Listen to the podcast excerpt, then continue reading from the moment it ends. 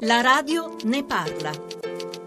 Avvocato Giovanni Damati, in questa conferenza stampa si farà un po' il punto dopo le motivazioni della sentenza che ha assolto Hassan. A questo punto che cosa succederà? Cosa farete? Di fare il punto alla luce di questa decisione della Corte d'Appello di Perugia che sicuramente non può essere considerata un punto di arrivo, ma anzi è il punto di ripartenza delle indagini per giungere finalmente a individuare gli effettivi responsabili perché la Corte d'Appello di Perugia ha potuto solo restituirci un innocente, ma non era suo compito indicare il colpevole, indicare i mandanti. Questo compito è ora della Procura.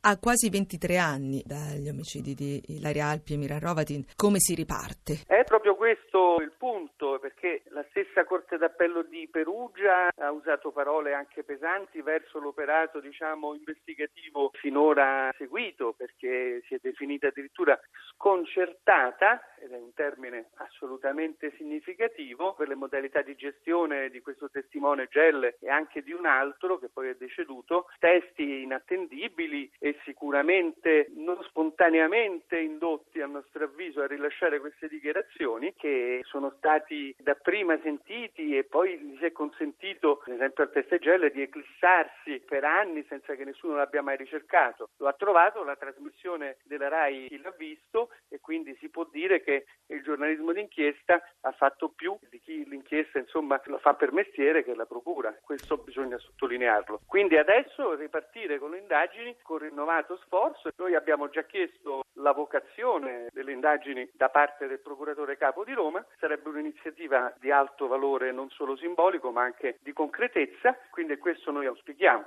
Lei parlava di quello che emerge poi dalle motivazioni della sentenza di una gestione non limpidissima del testimone Gelle. A vostro avviso ci furono depistaggi, responsabilità? A nostro avviso sì, è chiaro che bisogna approfondire questo tema, non siamo noi per primi a dirlo, ma lo è proprio questa pronuncia che, ripeto, è importantissima. Tra l'altro la Corte d'Appello di Perugia ripropone elementi tratti dalla sentenza di primo grado che mandò assolto Asci dall'accusa di omicidio e lì già si esprimevano dubbi sia sulle modalità di reperimento di questi testimoni, il loro arrivo in Italia, le modalità con le quali sono stati sentiti e poi assolutamente sconcertante che Gelle non abbia mai confermato le sue dichiarazioni in aula perché restano solo dei verbali di informazione sommaria in base alle quali è stato condannato per omicidio un innocente.